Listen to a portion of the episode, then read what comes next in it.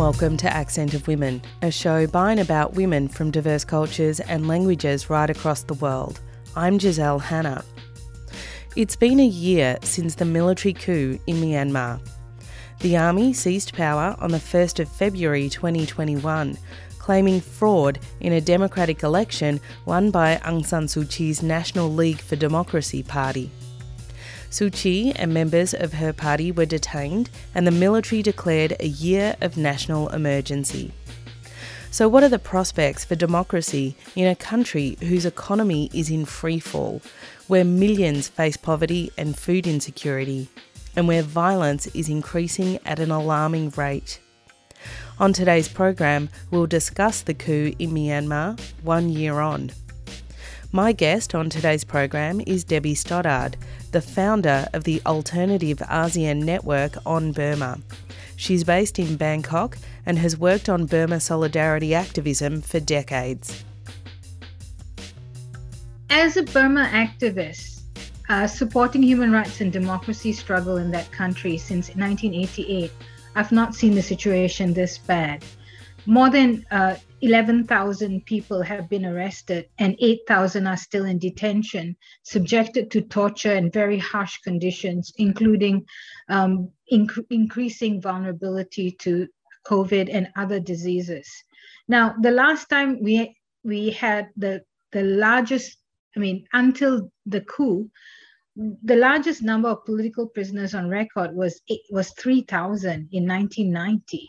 So this is nearly, you know, to have t- nearly 12,000 people arrested is quite shocking. Let's not forget that there's an Australian who is a political prisoner in of this military junta, and it's Sean Turnell, who was a, a, prof- a professor and academic at Macquarie University.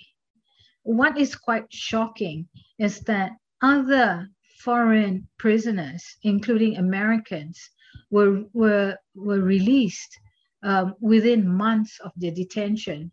And, and on February 6th, Sean would have been detained, unlawfully and arbitrarily detained, without much access to legal counsel for a whole year. And the Australian government has not done very much. They've not exercised any leverage to secure his release. They've simply tried to send diplomatic they've been they've been trying to use quiet diplomacy and um, um, and and letters and phone calls to the polite letters and phone calls to the military. And the military has not respected Australia at all. And Sean remains in detention.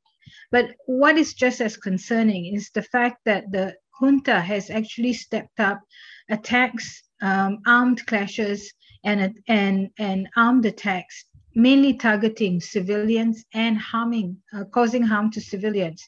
In the past four months, there have been so many attacks uh, throughout the country, urban and rural areas alike, that um, the that the conflict in Burma, the number of conflict incidents in Burma is more than Syria and Afghanistan combined. If you compare the figures for the months of September, October, November, and December.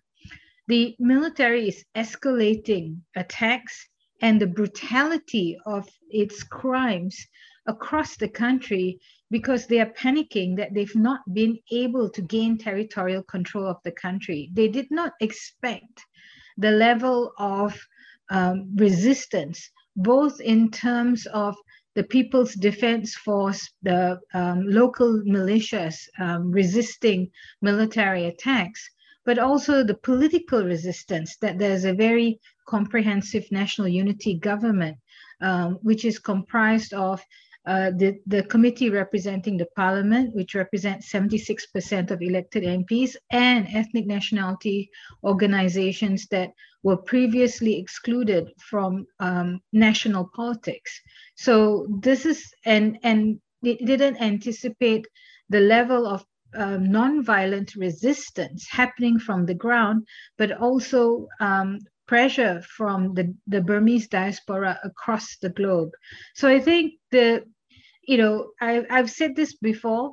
This coup has been a tragic failure. Tragic for the people in Burma, but really a failure for the military junta that despite all their weapons, all their money, and all their soldiers, and this we're talking about 400,000 soldiers, they haven't been able to get the country under control. What we're seeing is the military losing a lot of people to defections, thousands of soldiers and police not um, not um, willing to commit any more atrocities have been defecting. And there is actually a movement called People's Embrace, simply aimed at encouraging so- soldiers and police to, to defect or to leave the junta. So the junta is facing a, a, huge morale problem internally. And what they've done is actually call, call back retired uh, servicemen to come work, to come back into active combat duty. But worse still, they're actually subjecting the wives and children of soldiers to military training. What this means is that a soldier and his family, his family members, are technically liable to be drafted into the military for either combat or non combat duty. But also, it's a very strong message to the soldiers that we have your wife and we have your children. They're uh, they're being trained by us so don't think about defecting. So we we we things are actually um, um, the situation is spiraling things are escalating the atrocity crimes have become extremely intense on november then uh, early december sorry in the the intensity and the brutality of crimes have have become much more intense. The military junta seems to um, be in, stepping up their brutality in order to intimidate and frighten the population. In early December, we saw 11 people, including uh, five teenagers, um, tortured and burnt to death in Sagaing region, which is in the west of the country. And then just over two weeks later, on, on Christmas Eve, um, 37 uh, internally displaced people in Kayah or Karenni state um, who were trying to travel um, to a safer place to spend Christmas with their relatives were were were taken by the military, tied up and burnt to death. So that Christmas massacre is is horrific, but that didn't stop because um, earlier this month, we in um, in early January, 10 uh, men, and including one 13 year old boy, were found killed in Chin State, again in the West, because the military had abducted them, used them as, as human shields, and then um, and then slit their throats. So we, we're seeing these very, very horrific crimes taking place, and it seems to be part of a deliberate pattern to, to shock and intimidate the, the population into uh, submission. But it, with every crime, it just makes people more angry. So you talked a little bit about um, some of the strategies that the people are using to resist the, the coup. You mentioned the National Unity Government and all of these other um, formations that have come together to oppose the coup, including um, peaceful, non-violent responses to the military junta. But I didn't hear you mention particularly the anti-junta People's Defence Forces and militias that have formed throughout the country.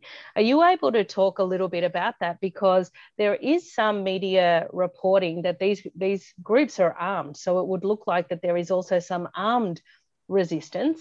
Um, and that some of these armed resistance are targeting security force personnel and perceived civilian supporters of the junta. Is there any truth to this? I mean, obviously, the situation there is very, very messy. The situation is very messy on the ground. And what we saw in the early, um, the early wave of resistance, which was mainly peaceful uh, um, very large rallies happening um, uh, repeatedly throughout the country. And then when the military started assassinating and using violence against um, against the the protesters, um, and it became quite clear that neither ASEAN nor the international community nor the UN was going to do anything substantial to ensure civilian protection, then a number of people started, decided that they would have to take up arms to defend themselves against this brutality.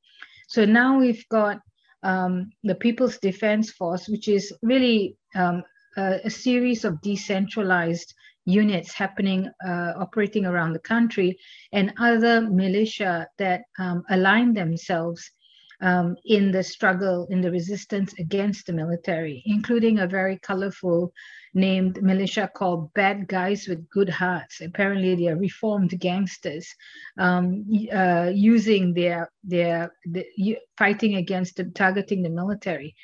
But the problem with this is that while the NUG very early on issued guidelines to ensure that um, uh, aligned militias did not um, break international law, these these groups are essentially operating independently.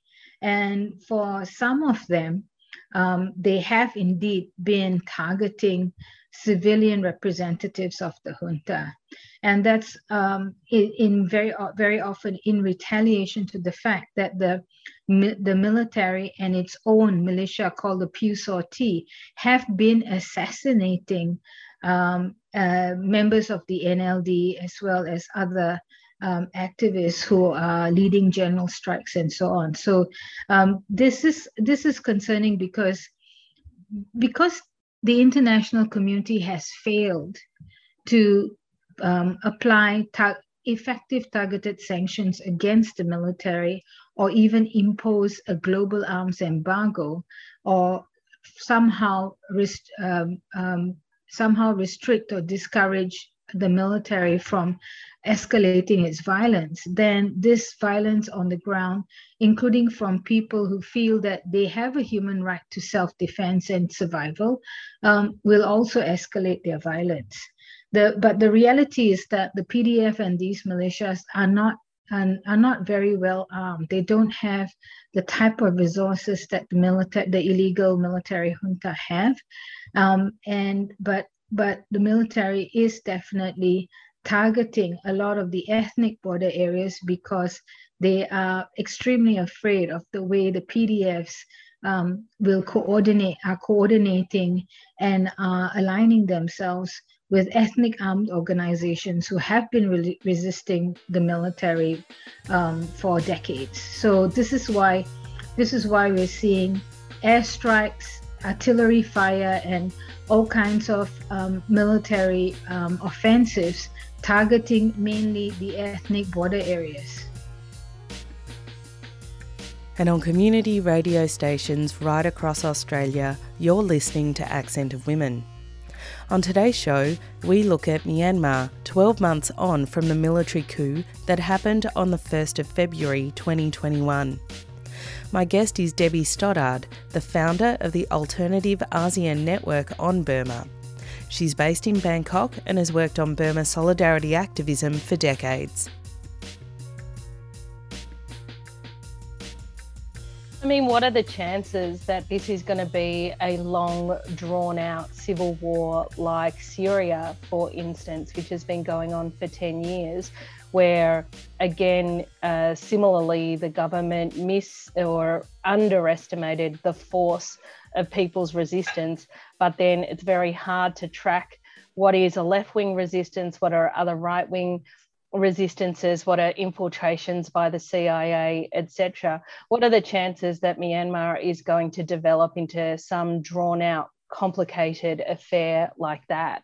You know, Giselle, I I I actually ran a human rights workshop on the Syrian border in 2013 uh, with activists there, and the conflict had, you know, was still very uh, new.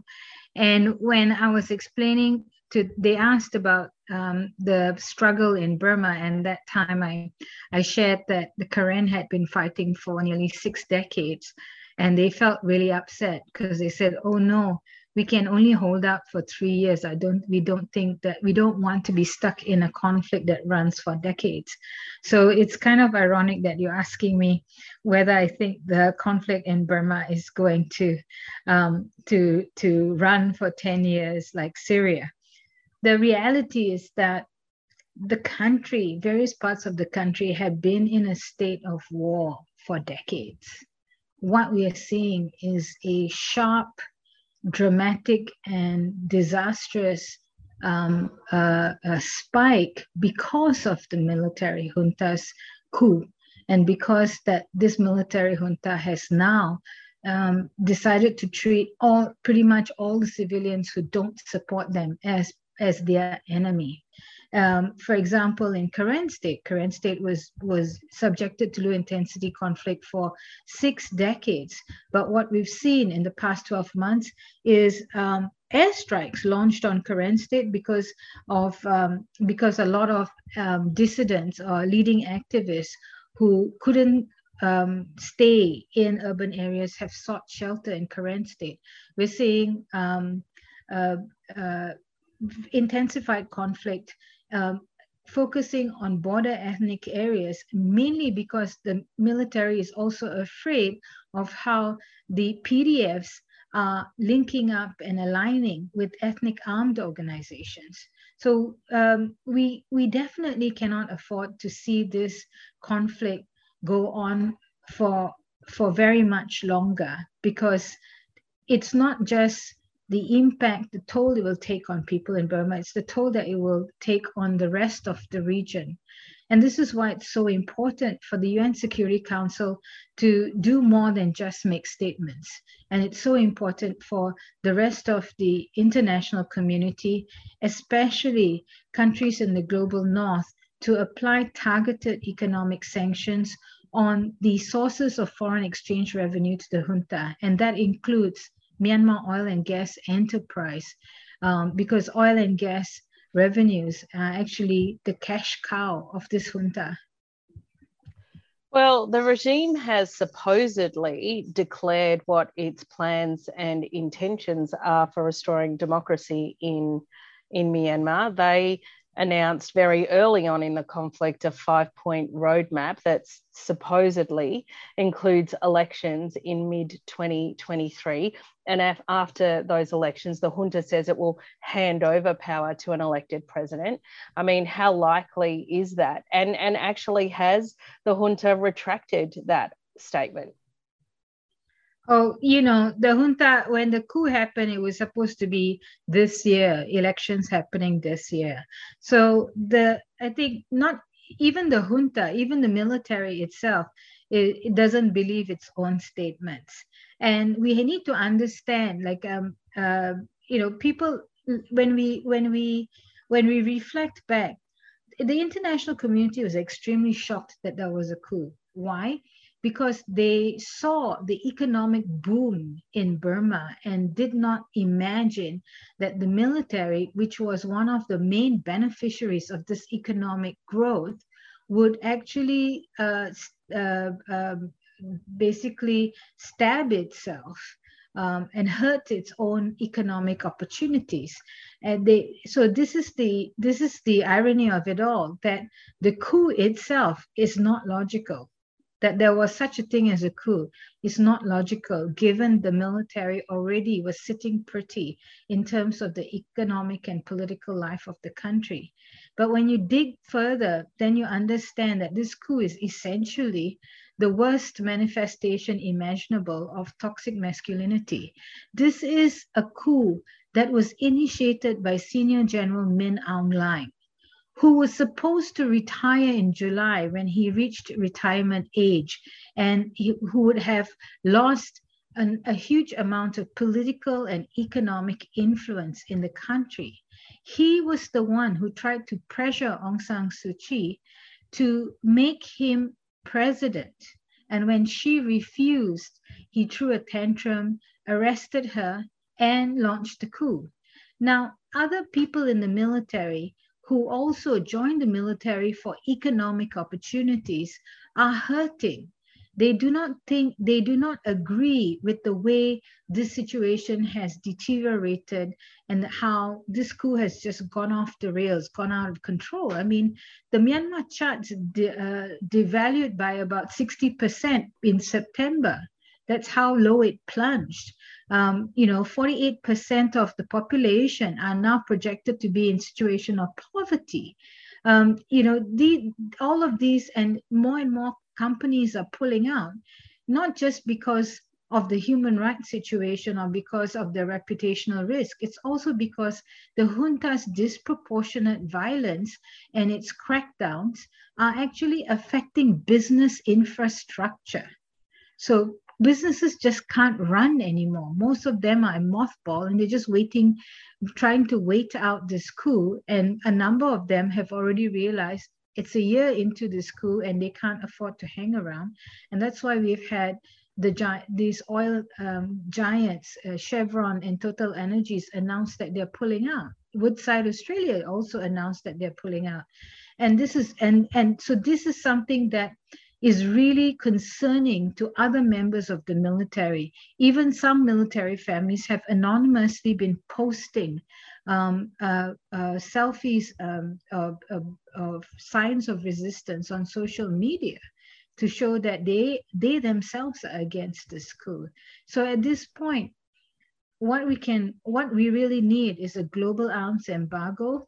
We need the UN um, to commit to referring Burma to the International Criminal Court because the NUG itself has already officially recognized the jurisdiction of the court. We need accountability for these crimes, an end to impunity, but also we need targeted economic sanctions that's going to hit the regime's fa- regime family pockets so that they will eventually purge Min Aung Hlaing because they realize he's the one, he's their biggest liability in the country, and he's the one who dragged this country down this horrific and disastrous path.